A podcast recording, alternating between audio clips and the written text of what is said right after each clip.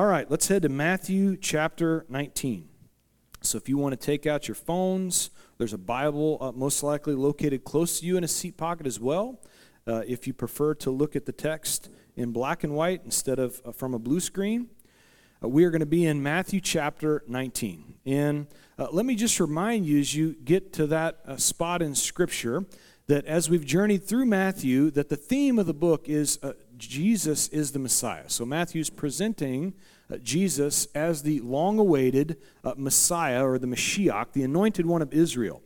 And as uh, Matthew presents that uh, as the case, in chapters 1 through 10, we see the king being revealed to the nation of Israel. They've been waiting uh, 2,000 years, and now he's finally being revealed to them, only to see in chapters 11 through 13 what they do because they don't like the message that he gives. Uh, they promptly begin to resist the king. And so the king and his message are resisted by the very people that he was sent to save. And so from chapters 14 through chapter 20, the king is now retreating. And he's now in the middle of that retreat. And as he is uh, heading out retreating, he doesn't retreat off by himself, but he takes his disciples along with him, and he uses this opportunity to teach and to train. And so we see this wonderful opportunity the disciples, this foundation of the new Christian church, have to actually learn from Jesus. And so, as he is teaching and training, what invariably happens is uh, naysayers. They want to come and continue to trip him up. Uh, most uh, predominantly in the form of the Pharisees and the Sadducees uh, and these scribes. They come and they want to ask difficult questions of Jesus in order to trip him up. And as I was thinking about this week, I wondered as these uh, people continue to pop up over and over again, uh, they're like the characters in Hee Haw. They just show up in the middle of cornfields and all kinds of places, and they're looking to just pop out and trick Jesus. It's as the God of the universe, why doesn't he just avoid them? Why can't he just avoid these uh, men that want to come and bring these difficult questions uh, before him? And, and then it occurred to me it's because he loved them. he loved them enough to not let them be stuck in the middle of their religion, in the middle of their tradition that was so uh, ensnaring and entrapping. And so he allows them to come and ask difficult questions, which, by the way, uh, Matthew 19 is going to be full of all kinds of difficult questions. We are going to have not the easiest of topics today. Uh, we're going to cover uh, marriage, divorce, remarriage, and then if that wasn't enough, we get to talk about eunuchs and money. So there's going to be lots of fun happen in Matthew 19. And yet, uh, as I've shared with you before, because we teach expositionally through the Bible and through Scripture, um, if you are uncomfortable with the topic, you should have read ahead.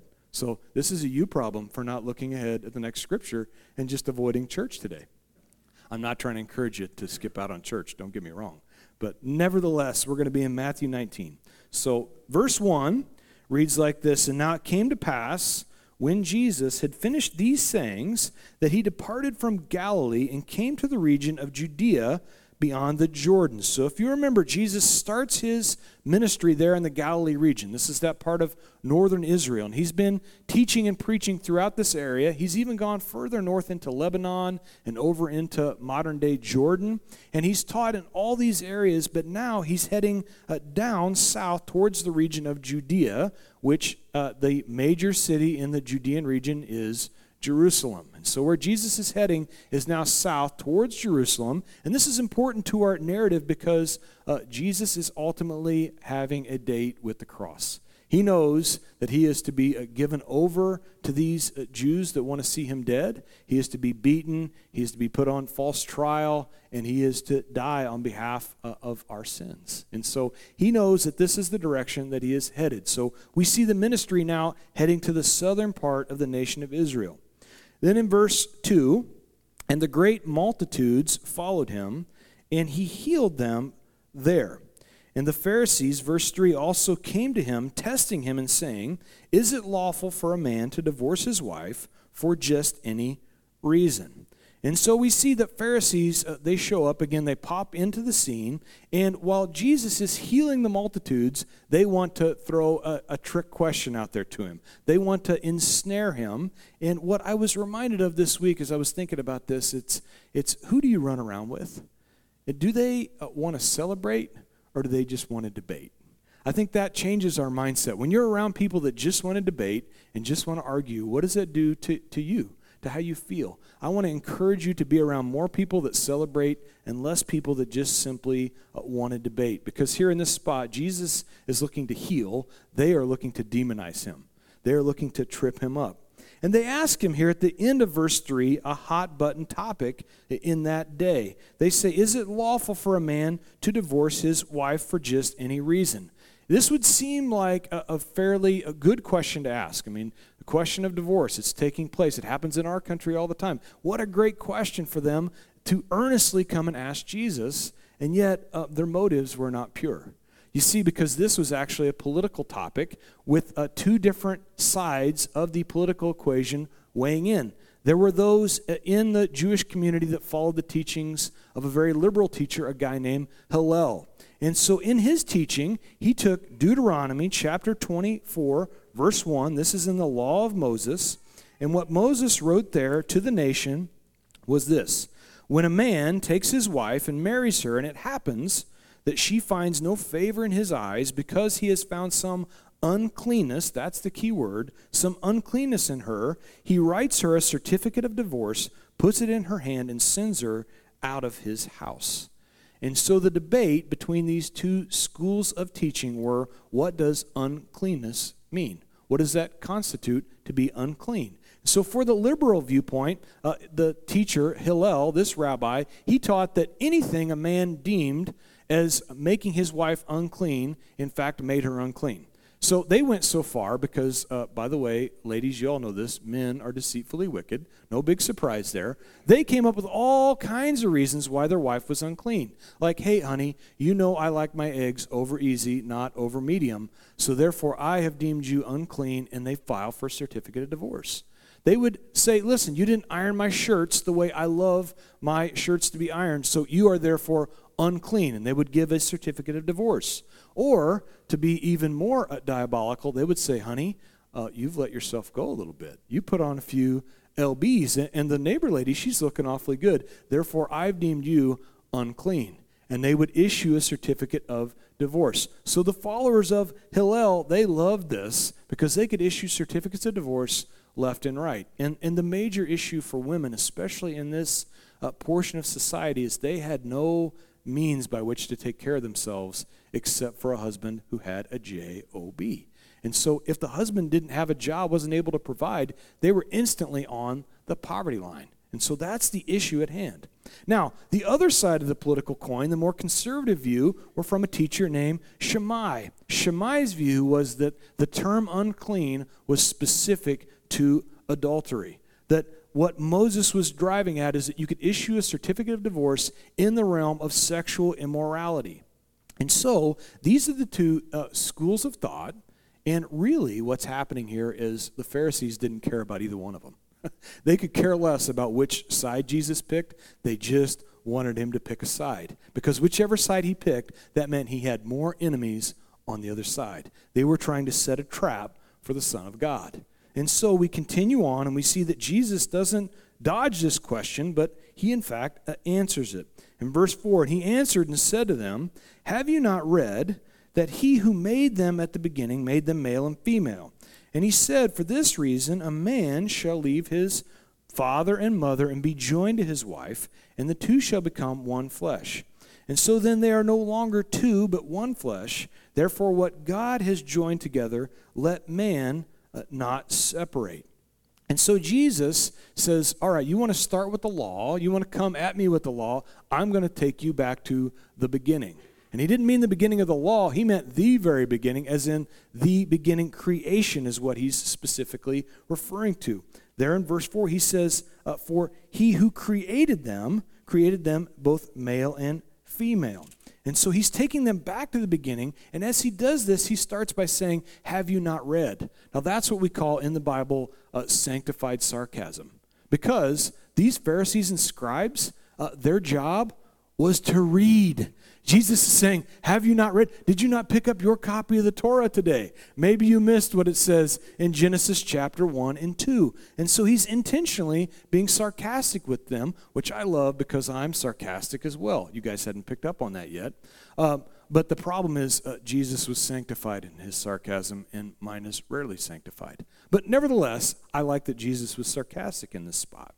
And what he does is he takes them back through Genesis chapter 1 and 2 and refers them to what the biblical view of marriage is. And we often will get this question What is your view of marriage today? Is it a traditional view? Is it a contemporary view? Is it a modern view? And if I get asked that question, I say no.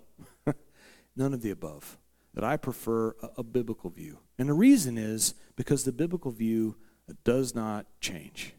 Tradition changes, culture changes, whatever's contemporary changes. That's the very nature of things being contemporary. It changes with the times, but what does not change is God Himself. His word does not change. He remains true to his character. And so, what does God say about marriage?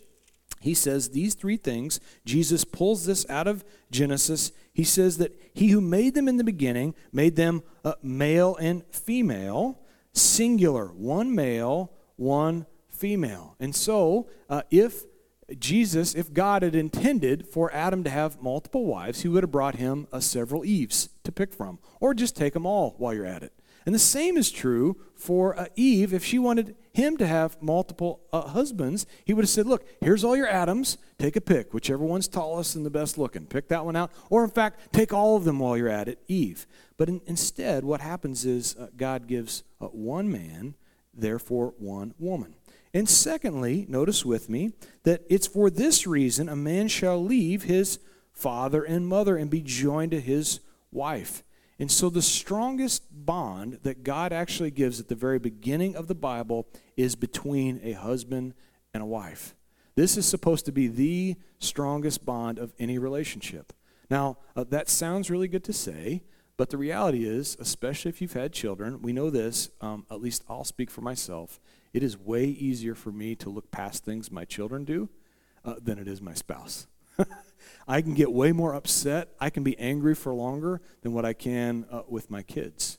But uh, what God is trying to communicate is even the bond we have with our children takes a back seat to the bond we're supposed to have with our spouse. And so I like to remind my kids of this all the time. When they come in and they try to get in the middle of something, they're asking questions about things that might divide mommy and I, and I say, look, here's the deal, uh, boys and girls. Uh, one day, y'all are going to leave. Bible even says, you're going to leave and find another. And guess what? This lady, she is stuck with me. I mean, have you taken a, a look at her? She's a 10. I'm a four and a half to a five at best. Like, it's not going to get better for me. So I'm hanging on to this thing until she puts me in the ground.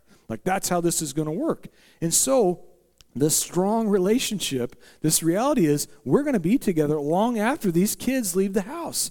And so, this is what God intended for the marriage relationship to be that kind of a bond. And then finally, thirdly, we see that, that, that two should become one flesh. Now, I don't have to get into all the anatomy of things, but it should be pretty clear based on how boys are made and how girls are made that two become uh, one flesh. This was by design. It was by design for the relationship, and it was by design, by the way, for procreation. There is no uh, being fruitful and multiply unless there is uh, one male and one female. We cannot fulfill what God commanded us to do. And this is to be the building block of the family unit. Do you realize as you go through your Bible that God started this all off with a family? He started with Adam and Eve. They jacked it all up. He then hit the reboot key with Noah and Shem and Ham and Japheth. Uh, they didn't do so great either. He hit the reboot key again with Abraham. And he came to Abraham and he said, I want to bless you and I want to make you the father of many nations. But it started off with a family unit, which is precisely why Satan wants to attack it so vehemently. He wants to attack us from the inside out because he knows that the strong bond between husband and wife, the beginning of the family unit, is the way you can break the whole thing down. And so, we see here also that God gives us this example between his relationship for his son, Jesus is the groom, and the church, the bride. This is the picture he chose to actually relate the groom, the church, with the bride of Christ. So we see this, this whole relationship being built around this family bond. But then you also notice through Scripture that while we're here on this earth, we were referred to as children of God, sons and daughters of promise. But when you begin to read into the eternity, in, into eternity, what we're like eternally, uh, we're actually called a bride. It's a switch in the relationship. And when you begin to process through that, that, that while we are children that need discipline in our time here on earth, what he is intending to do is actually take us from a child uh, into a bride. He's going to have a way different relationship with us for all of eternity, right? You talk to your kids about things far differently, I hope, than you do your spouse. There's an intimacy there, and, and I'm not trying to be crass about that, but there is a getting to know one another at a much deeper level than what we have with our children. And so that's precisely what God's trying to communicate. And, and in fact, He's saying, Look, if you're my bride, I'm going to let you in on things. You're going to be an ally, no longer just a child that I have to speak down to. And so this is the relationship and why it's so vitally important. So Jesus gives them an answer that they were not prepared for. But they say in verse 7 to him, Why then did Moses command to give a certificate of divorce to put her away? Okay, thank you, Jesus, for laying that out for us. Why then did Moses make provision for this in the law in Deuteronomy 21, 24? Excuse me. And he replied to them in verse 8 and said, Moses, because of the hardness of your hearts, permitted you to divorce your wives but from the beginning, it was not so. And so we see that in verse 8, and then he goes on in verse 9, 9, and says, And I say to you, whoever divorces his wife except for sexual immorality and marries another commits adultery, and whoever marries her who is divorced commits adultery. And so they come to Jesus with this question. Again, remember, as they're bringing this about, there's a heart problem with these Pharisees. And Jesus doesn't back away from it. Instead, he gives them an answer. And he says, Look, it was never in God's heart for people to be divorced. But instead, because of the hardness of men's hearts, he allowed it to take place. Thereby, divorce is a provision, not a mandate. It's not mandated that you must get divorced in the law of Moses, it's merely a provision. And it's also a provision that's surrounded in grace. Because do you know what the penalty uh, for adultery is in the Old Testament, it's not divorce, it's stoning. It's death. It's take them both outside the camp, male and female, and kill them. And so, what the provision of divorce actually is, is it's a sign of God's grace because of the deceit in our own hearts. And what we find is in uh, chapters like John chapter 8, this very topic is brought up to Jesus. He's there teaching in the, in the temple, in the outer courts. And as he's teaching, they bring to him a very a woman who's caught in the very act of adultery. Now you can imagine this scene for just a second play out in your mind. He's teaching, speaking to them, and they catch a woman in the very act of adultery. Uh, so that whole scene uh, is a little bit wild to begin with. And then they bring the woman to Jesus. Remember, if you're going to be caught in the act of adultery, it's probably not just uh, one person involved, but two. And yet they don't bring the man and throw them, but throw him before Jesus, only the female. And so they throw her down there in front of him and they say, All right, now what are you going to do with this problem, Jesus? How are you going to handle this? And he very calmly says to them in John chapter 8, verse 7 He who is without sin, let him throw the first stone. Okay, you got such a problem with this lady. You know the penalty as well as I do for adultery. You pick up a stone, you throw the first one out there at her. And then he goes about his business and he begins to write on the ground in the dirt. What he wrote, we don't have record of. Some people think he was writing the Ten Commandments. Others think he was writing the actual sin, uh, the different sins of the men that were gathered around wanting to kill this woman.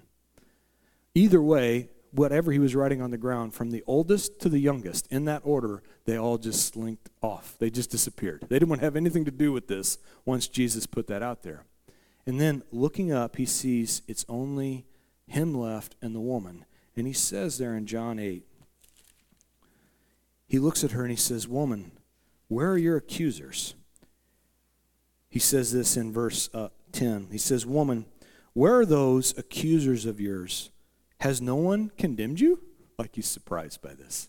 And she replies, No, Lord, uh, not one. Uh, there's nobody left, just me and you. And he says to her, Neither do I condemn you. But he does not stop there. That's important to note. He goes on in this verse and says, Go and sin no more. Lots of times we want to remember that text and we want to feel like Jesus is just okay with whatever we allow to happen in our life. It's important to understand what John says in John chapter 1 verse 17. He says that the law came through Moses, but grace and truth came by Jesus Christ. In that verse right there, he offers both grace, neither do I condemn you, and truth. Now cut it out. he says you got to change the way you're living. You've got to turn from this thing. It, has got you trapped. And so Jesus is the perfect embodiment of both grace and truth.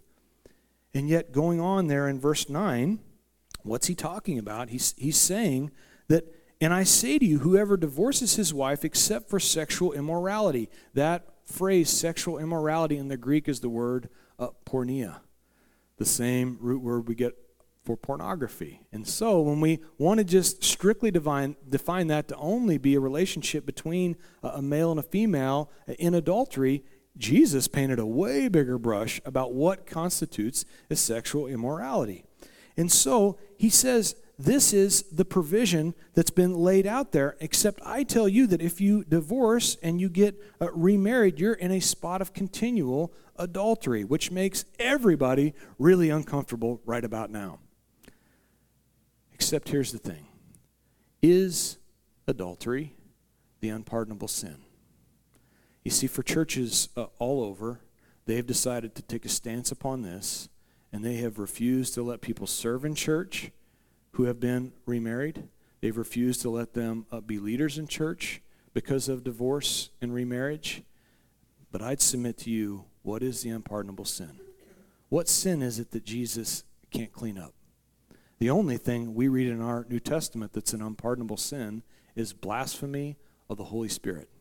That means denying Jesus and his lordship and his power in your life until you do not have another breath in your body or until you have denied him so much he doesn't give you an opportunity to acknowledge him anymore.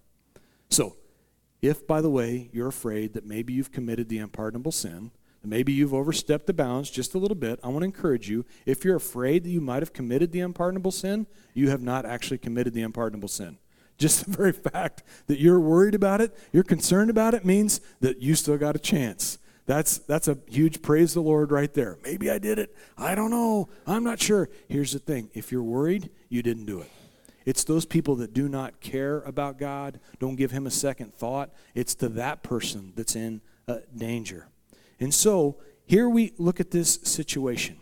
And the reality is that if we're going to draw a line in the sand and say, you cannot serve, you can't do these things, you can't step out and be a part of this congregation from a leadership standpoint, uh, then we've completely negated what Paul writes in 2 Corinthians 5.17, which says, therefore I am a new creation in Christ Jesus.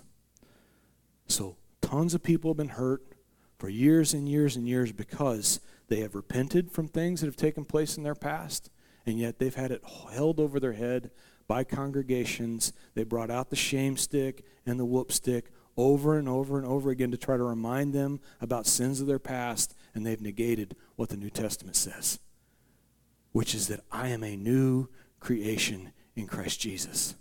That means if you lay it down and you repent and you are truly repentant to the Lord, there is nothing. We're going to read here in just a little bit. There is nothing that God cannot fix. Nothing is too big for him. And so that's the stance that we take. But the reality is, uh, when two become one flesh, uh, anytime those two that were one flesh become two again, uh, there's tearing.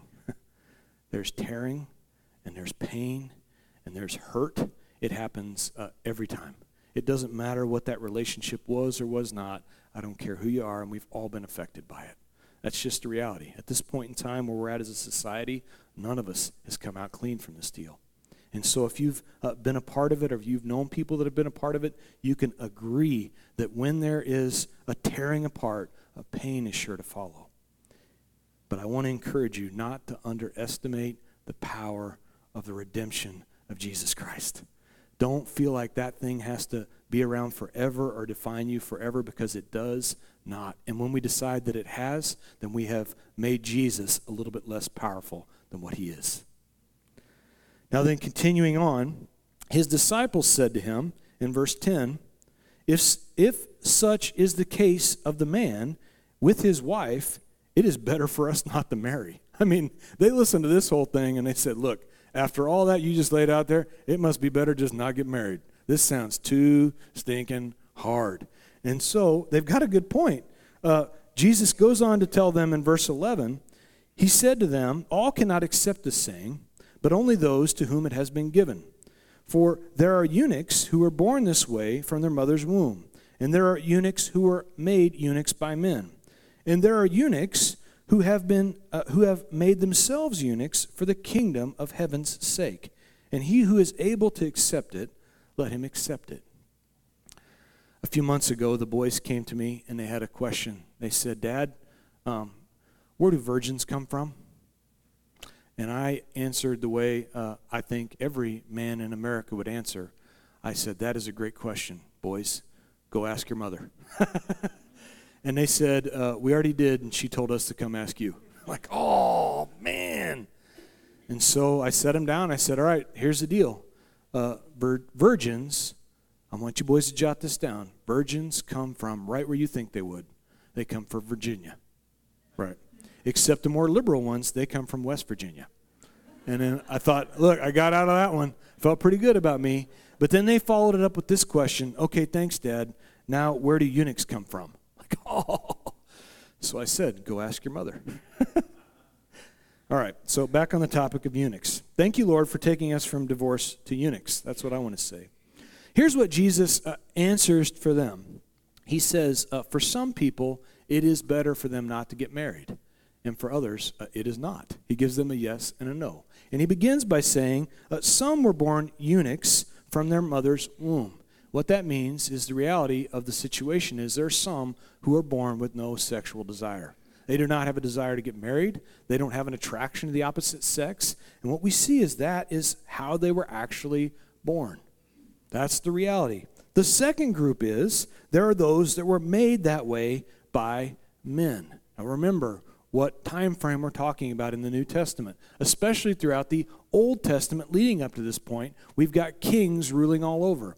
And what kings would often do in order to stop uh, their higher council, their leaders, from potentially sleeping with one of their women is they would have them castrated. They felt like that would take care of that problem. Plus, when they didn't have the sexual drive, they were more likely to give a really good answer. And most men can probably silently nod their head and go, Yeah, that makes a lot of sense. You don't have sex drive, you're probably going to give way clearer answers uh, than those of us who struggle. So there you have the, the viewpoint that these kings would take. And so they would actually castrate their upper cabinet where they would not have any sex drive, uh, which is really horrific. And when you begin to go back through your Old Testament and you see people like uh, Daniel, and you see Hananiah and Azariah and Mishael, who we know as Shadrach, Meshach, and Abednego, um, the reality is most likely King Nebuchadnezzar, as evil as he was, probably made all four of those men eunuchs that sat on his council.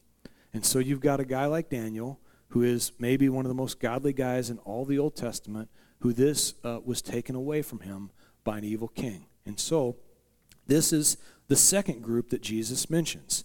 The third group that he mentions is those who willfully decide, we see there in uh, verse 12, who, for the sake of the kingdom, become eunuchs. In other words, they take a vow of celibacy. They make a decision I'm not going to marry for the sake of the kingdom. Uh, this is what the Apostle Paul was writing about in 1 Corinthians chapter 7. He's addressing those uh, people and he's saying, listen, it's better for people to be like I am. I'm not married and I'm free then to go do the work of the ministry because I'm not uh, held down by a wife at home or kids at home. And so I'm actually more free to evangelize. Now, what I also want to mention is that Paul is saying this from a very particular perspective. You see, when Paul was first uh, Saul of Tarsus, he served uh, in the Sanhedrin. Now, in order to be a part of this high Jewish council of 70 Jewish men, to be a part of the Sanhedrin, you'd have to be married. It's one of the requirements to be in the Sanhedrin. And yet we see uh, Paul saying it's better not to marry, and we see no mention of Paul's wife whatsoever. Uh, church history tells us that the Apostle Paul's wife, uh, Saul's wife at the time, did not care for his newfound Christianity. That he actually, uh, she actually abandoned him, left him, and so the Apostle Paul, and I think this is important for us to understand, especially if you've experienced divorce and you feel like that has made you somehow less than, less than in the body of Christ.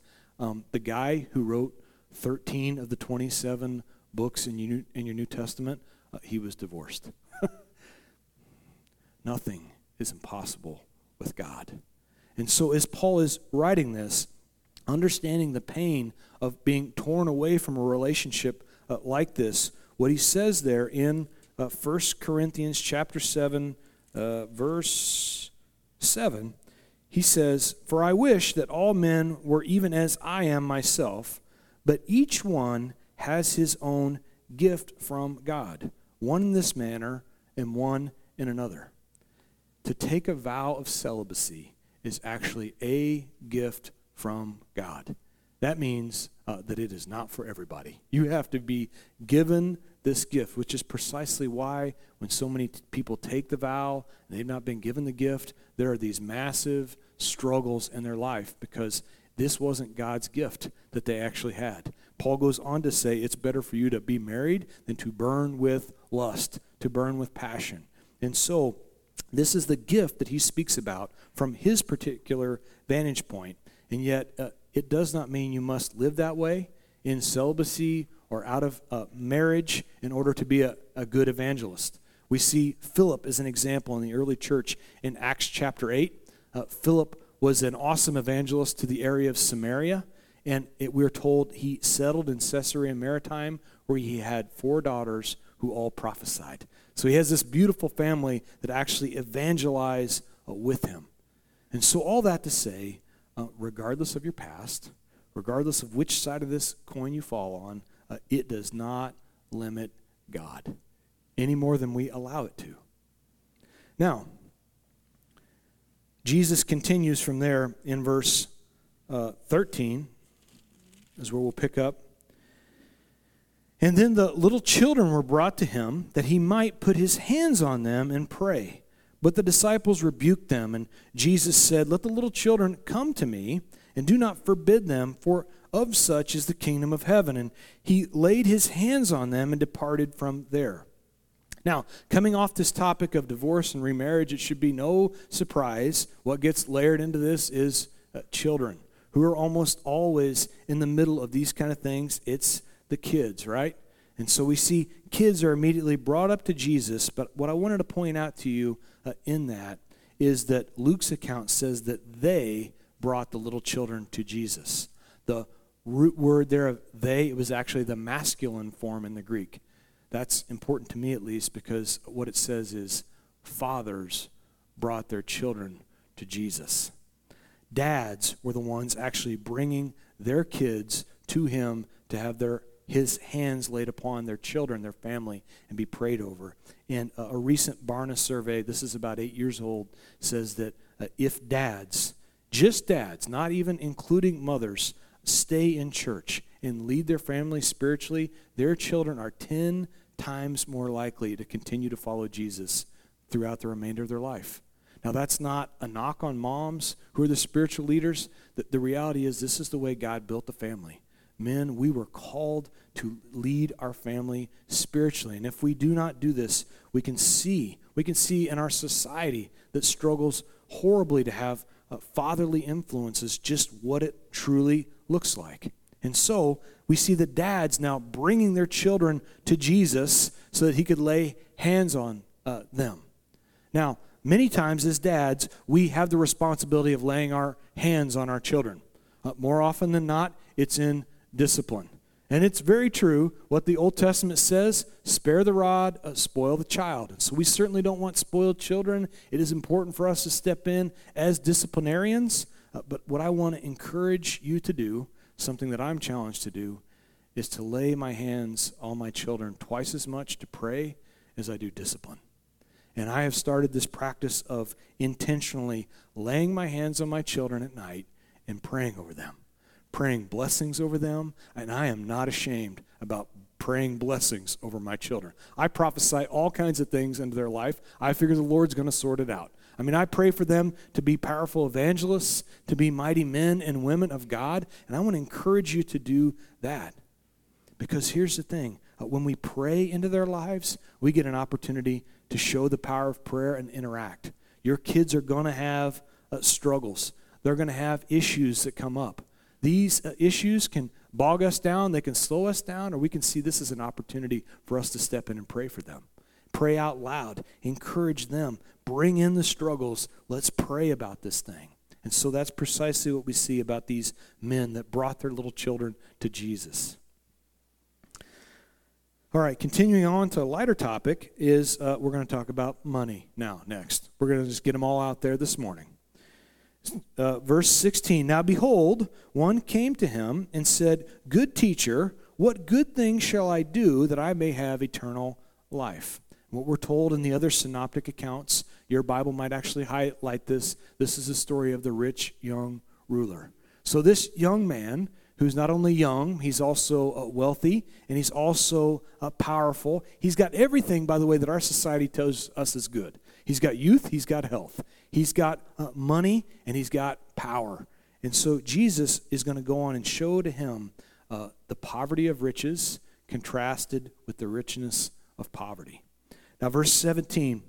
And so he, Jesus, replies to this young man and he says, Why do you call me good? No one is good but one that is God.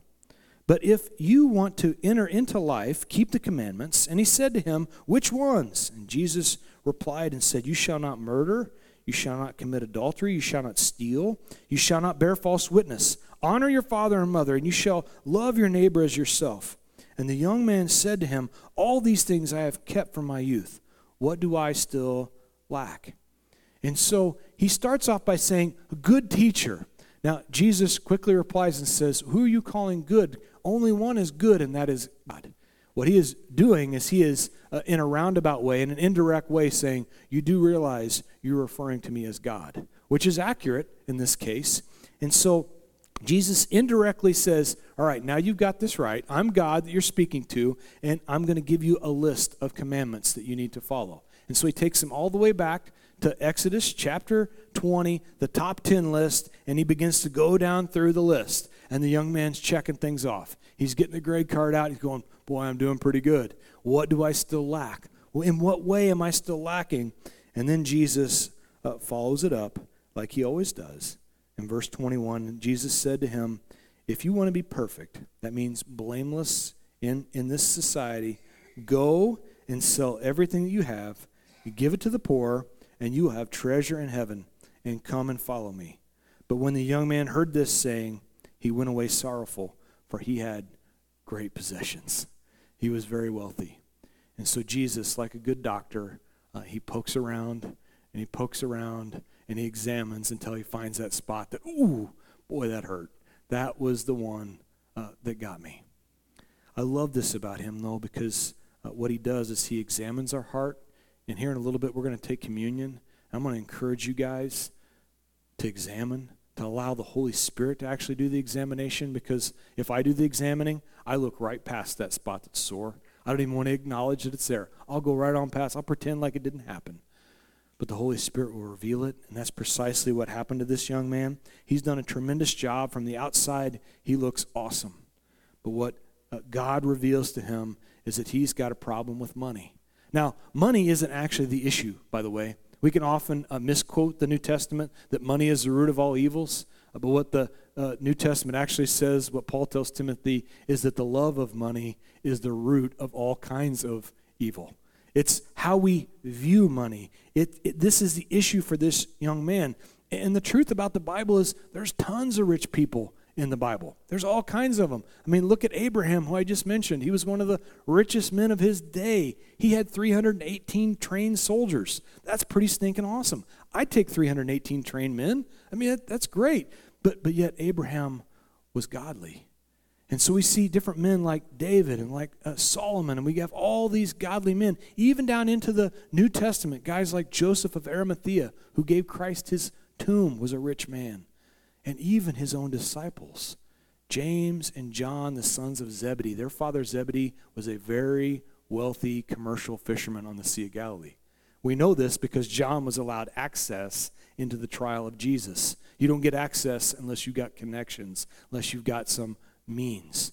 And so the issue is not uh, money, the problem is anything. And that means anything that I let dictate my life over God is a problem. Now, then, verse 23 And then Jesus said to his disciples, Assuredly, I say to you, it is hard for a rich man to enter into the kingdom of heaven. Jesus knows. Look, this thing is hard. Like, this is not an easy thing. And a reality uh, that we have to face here in this area and really in this country throughout is that none of us is poor. We are all financially rich. Now, you might, uh, you know, turn your nose up and think that's not true, but the truth is, uh, just go to Africa sometime. Just go take a tour through the slums of Africa. Uh, just go to rural uh, Zambia. Take a little walk around. You'll see people with no toilet, no running water, they barely have a roof. There's real poverty out there. We don't have that issue in this country, but the issue we have is almost more demonic because it's dependency. We are dependent upon our 401k. We are dependent upon the government sending us the next check. We're dependent on, on being able to go and stand in a line and get just enough food to get me by the next uh, month because there is no desperation. There is no desperation. And so people just continue to shuffle their way through this life and never bother to realize that Jesus has got so much more in mind for them. And that's precisely the issue uh, for this young man. He is on the rich side of the spectrum, but the same exists for those on the poorer side of the spectrum. The reality is we need to rely upon Him who is the giver of all good gifts. And so, continuing on, Verse 24, and again I say to you, this is Jesus speaking, it is easier for a camel to go through the eye of a needle than for a rich man to enter the kingdom of heaven. And so he understands how hard it is. He wants to give them a story. Look, it's easier for a camel to get through the eye of a needle than it is for a rich man to get into the kingdom of heaven. He's trying to paint the picture. This is how hard it is when you've got enough comfort to keep you good and comfortable. Verse 25 and when the disciples heard it, they were greatly astonished, saying, Who then can be saved? You see, for centuries they were plagued with this idea. This is, by the way, where the prosperity gospel comes from. They believed that if you were uh, righteous, if you were doing really well, then God gave you material blessings. Now, that may be true for some, but then that also means that for others, they're very unrighteous and they still have material blessings. So, how do you reconcile these things? And so they believed that if you were doing really well, then God blessed you uh, physically and He blessed you financially. And so when they heard this, their mindset was these rich guys, they're the most holy in all the land. And so they come to Him and they say, Who then can be saved? And Jesus looked at them in verse 26 and said, With men, this is impossible. If men are looking to their own works, if they are looking to their own abilities, then this is strictly impossible, but with God. Anytime I see that in my Bible, I get excited. Highlight that every time. But with God, all things are possible. You see, the issue with the prosperity gospel is um, apparently Jesus never heard it. he didn't get the memo that uh, you can just name it and claim it. If you just believe it, your daddy will give it to you. The reality is, uh, Jesus Back in Matthew 17 27, what happened is the temple tax came due. He had to send Peter off to the Sea of Galilee to fish to get a half a stinking shekel. He didn't even have pocket change, and he's the Son of God. So Jesus knew what it was like to need a little bit of money. And so we see this is the issue. But going down to verse 26, all things are possible with God. What that means for us is failed marriages, failed businesses, failed relationships with our children. That if we get it in our head that these things cannot be fixed, or we get it in our head that somehow we can fix them under our own strength, we are going to be left wanting over and over and over again. And the truth is, we must turn to Him who is capable of healing all things. Nothing is impossible with God. Then Peter in verse 27 answered and said to him, See, we have left all and followed you. Therefore, what shall we have? I mean, Peter's asking a good question. He's looking back, he's going, Look, this is great for this guy, but the reality is for me, I've left everything. I left a business, I left my family. What about me? It, it sounds more selfish than what it really is. This is a question that we ask God all the time, probably in our quiet time. If you've given up things for Jesus, uh, this is the kind of question you'd ask. Peter is bold enough to say it out loud in this spot, and Jesus answers him in verse 28 and says, Assuredly, I say to you that in the regeneration, when the Son of Man sits on the throne of his glory, you who have followed me will also sit on 12 thrones, judging the 12 tribes of Israel. And everyone who has left houses or brothers or sisters or father or mother or wife or children or lands for my name's sake shall receive a hundredfold and inherit eternal life. This is the promise. This is what God's economy actually looks like. That we give up things in this life, but here's the reality things aren't what they seem. We, we, we get so caught up in our own head that it's only what I can see that is real. But what Jesus is saying, you have no idea what I have to actually show you in the life to come. We get so focused on the temporary, we totally forsake the eternal. And he's trying to point us back to eternity. And the reality is, for these 12 guys, uh, 11 out of the 12 are going to suffer gruesome deaths. The only one that avoids it is John. He's the only one that gets out of it, but keep in mind, uh, Caesar and Nero boiled him alive in oil. So it didn't go that great even for John. He got stranded on the island of Patmos. So for every single one of them, they suffered tremendously in this life. But what's the promise here from Jesus? You're all going to sit on thrones and rule with me. Take a, a look around what's really happening. Look with your spiritual eyes, be opened up, because here's the thing. Verse 30 says, But many who are first will be last, and the last first. If you have suffered in this life, if you know people that are suffering in this life, I want to encourage you because what we see is not reality. God has so much more to show us in the next kingdom for all of eternity. We are going to be so surprised when we get to heaven. Uh, for one, we're going to see people way farther ahead in line than probably what we thought they were going to be. I'm going to be way back to the back. Y'all are probably going to be way up the front. There they are. Hey, how you doing? But when we think about uh, young people, for example, heard a story this week about a four-year-old girl who's got terminal cancer. And it's heartbreaking. Mama's probably going to lose her little girl, and she's heartbroken, and she should be. But, but here's what I told my wife. The reality is for that little girl, she's going to have one whopper of a crown for all of eternity. Like we're going to get there and go, man, there she is. And that's the case for lots of young people who we get in our head they were taken too soon. But then you look at your life and you think about how much of this world did they get to avoid? I mean, how much pain, how much trouble did they actually get to completely bypass? So we are going to be so shocked when we get there because they're going to be way up at the front of the line or we're way in the back. But the reality is that we are called to be this as a Christian people we are called to, in the words of one of the most underrated worship bands of the 80s, 38 Special. If they would have just loved Jesus, it would have been so much better. We are called to hold on loosely, but don't let go. Right? We are to hold on loosely to the things of this earth, but cling tightly to Jesus, knowing that He is always good, all the time, always just. And so, Father, we thank you and we praise you for Matthew 19. As hard as some of these things are uh, to go through and to process, Lord, thank you for that promise at the end of that chapter, the promise of regeneration, that we are called to be regenerated, new believers, new Christian people. Thank you for promises like we are a new creation in Christ Jesus. Oh, I'm so thankful to be a new creation, Lord. We praise you for that.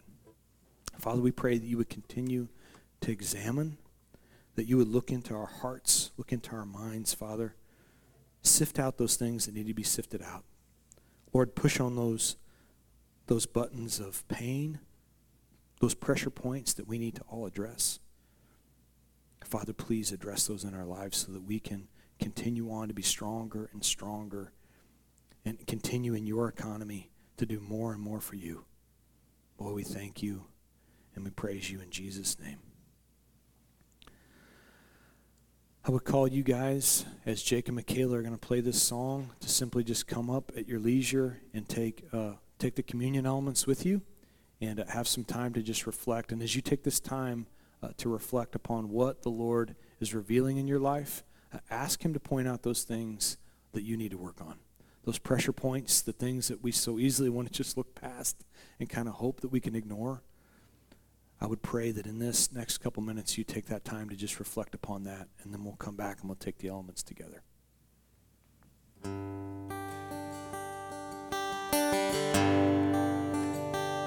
Every time I try to make it on my own, every time I try to stand and start to fall, all those lonely roads that I have traveled on, there was Jesus.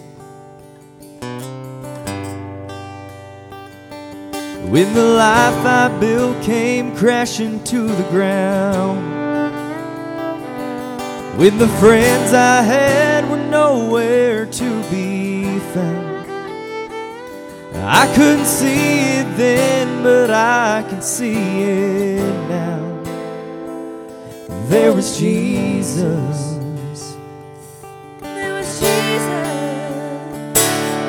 In the waiting, in the searching, in the healing and the hurting, like a blessing buried broken pieces. Every minute, every moment, where I've been and where I'm going, even when I didn't know it or couldn't see it, there was Jesus. For this man who needs amazing kind forgiveness at a price I couldn't pay.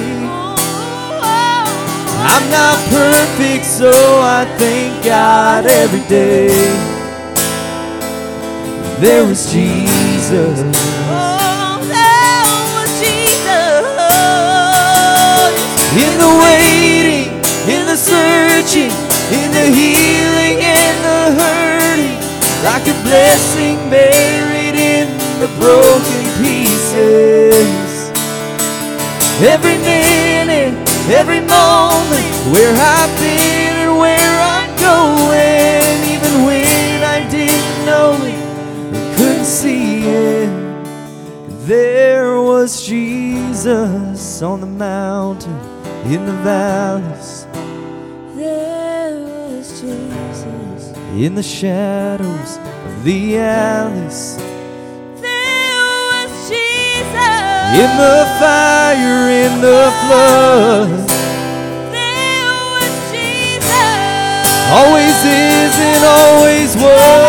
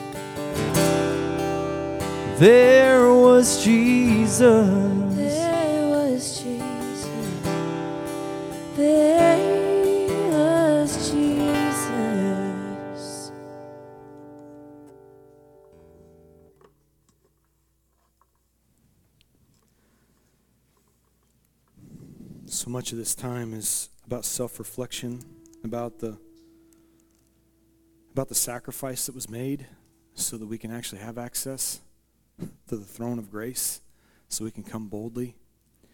And so, as the Apostle Paul was trying to work out of the Corinthian church um, all the things that they'd gotten wrong about, uh, about their relationships, how they were to be to one another, uh, what he brought him back to was simple communion, the Lord's Supper. And what he says in uh, 1 Corinthians chapter 11, he says, For I received uh, from the Lord that which I also delivered to you that the Lord Jesus, on the same night in which he was betrayed, took bread, and when he had given thanks, he broke it, and he said, Take and eat. This is my body, which was broken for you. Do this in remembrance of me. And so, Father, we thank you and we praise you for your broken body. We thank you, Lord, for the sacrifice that you laid down on our behalf that for all the rules and the regulations we try to get in between it, Lord, we're sorry. But we thank you for the way you loved us so much that you died for us. And we take your body as a church.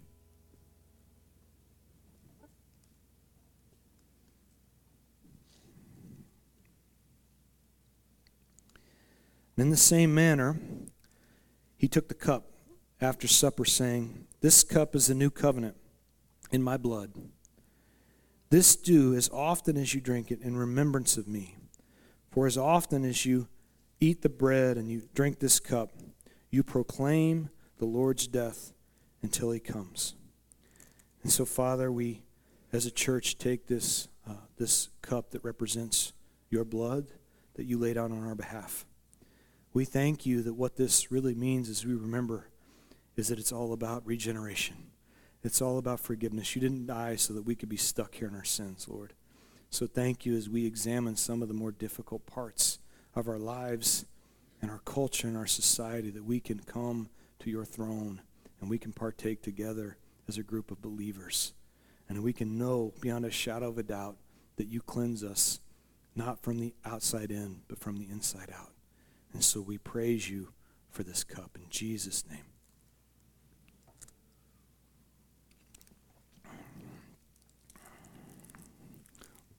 Would you please stand as we celebrate?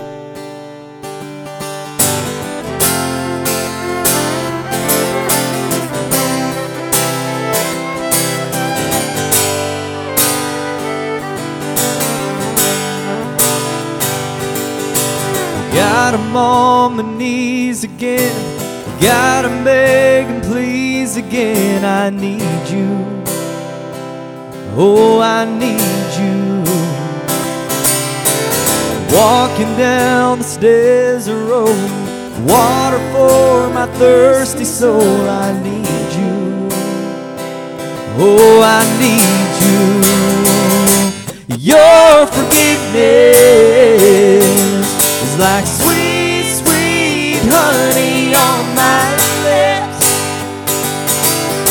like the sound of a symphony to my ears. It's like holy water on my skin. Dead man walking, slave to sin. Wanna know about being born again? I need you. Oh God, I need you. So take me to the riverside. Take me unbaptized. I need you. Oh God, I need you. Oh, your forgiveness is like sweet, sweet honey on my lips. Like the sound of symphony to my ears. Like holy water on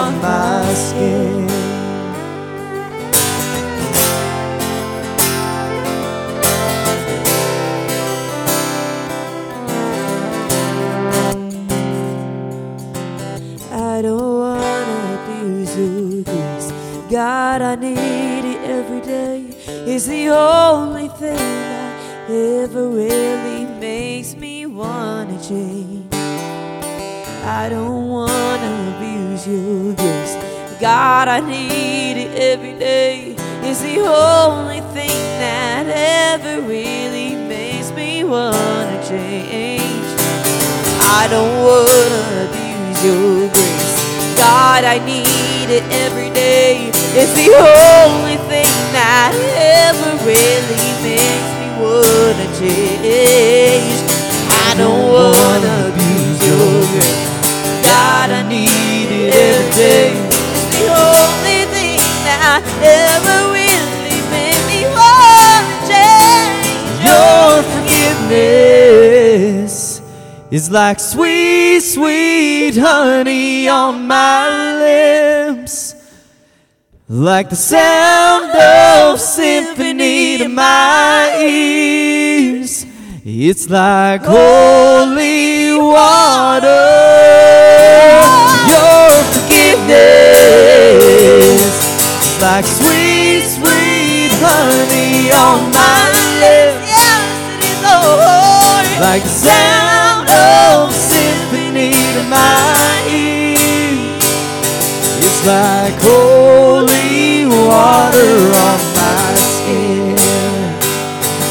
It's like holy water on my skin.